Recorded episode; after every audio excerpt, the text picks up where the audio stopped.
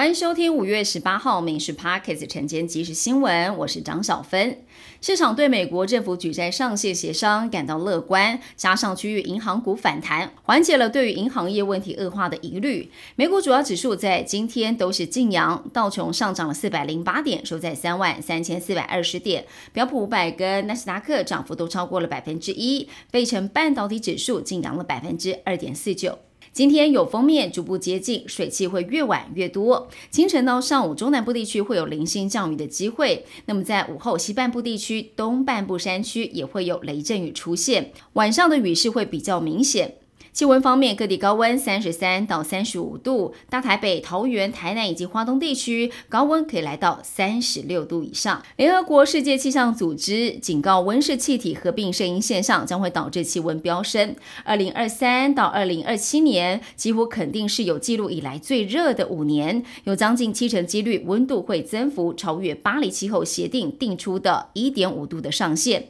这也是首度做出增温可能超过摄氏 一点五度的警告。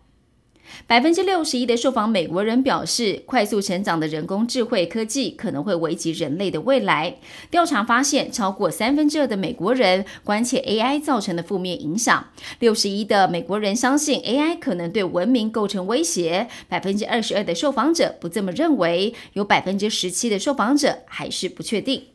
为了防止改造违法枪支危害治安，内政部现在订定一个基准，包括了以钢针或者是雷射刻印等不可回复痕迹的方式加设辨识码，在枪管内设置无法移除的枪管组铁，还有金属插销等等物质，以防止改造即日起生效。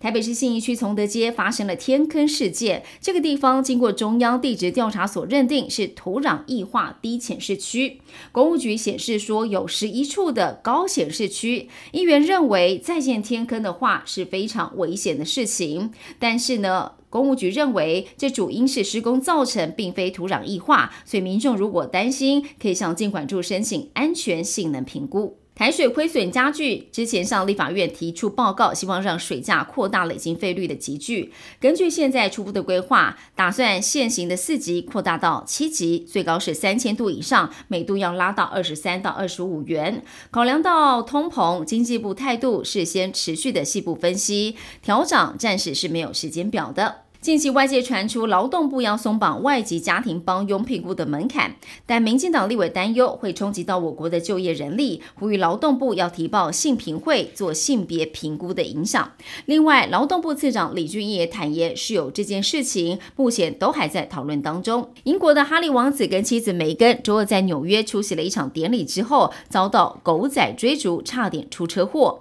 哈利的发言人透过声明表示，这场追逐持续了两个多小时，险象环生，而受到牵连的包括了其他路上的驾驶、行人跟两名纽约警官。根据报道，梅根的母亲当时也在哈利夫妇的车上。极端气候影响原本干旱的南欧，最近降下了暴雨，导致了波士尼亚、克罗埃西亚跟意大利北部河流接近溃堤，引爆了洪水跟土石流的灾情。而光是意北就传出有八人死亡，数千人被迫撤离。以上新闻由民事新闻部制作，感谢您收听。更多新闻内容锁定下午五点半民事 Podcast 晚间即时新闻。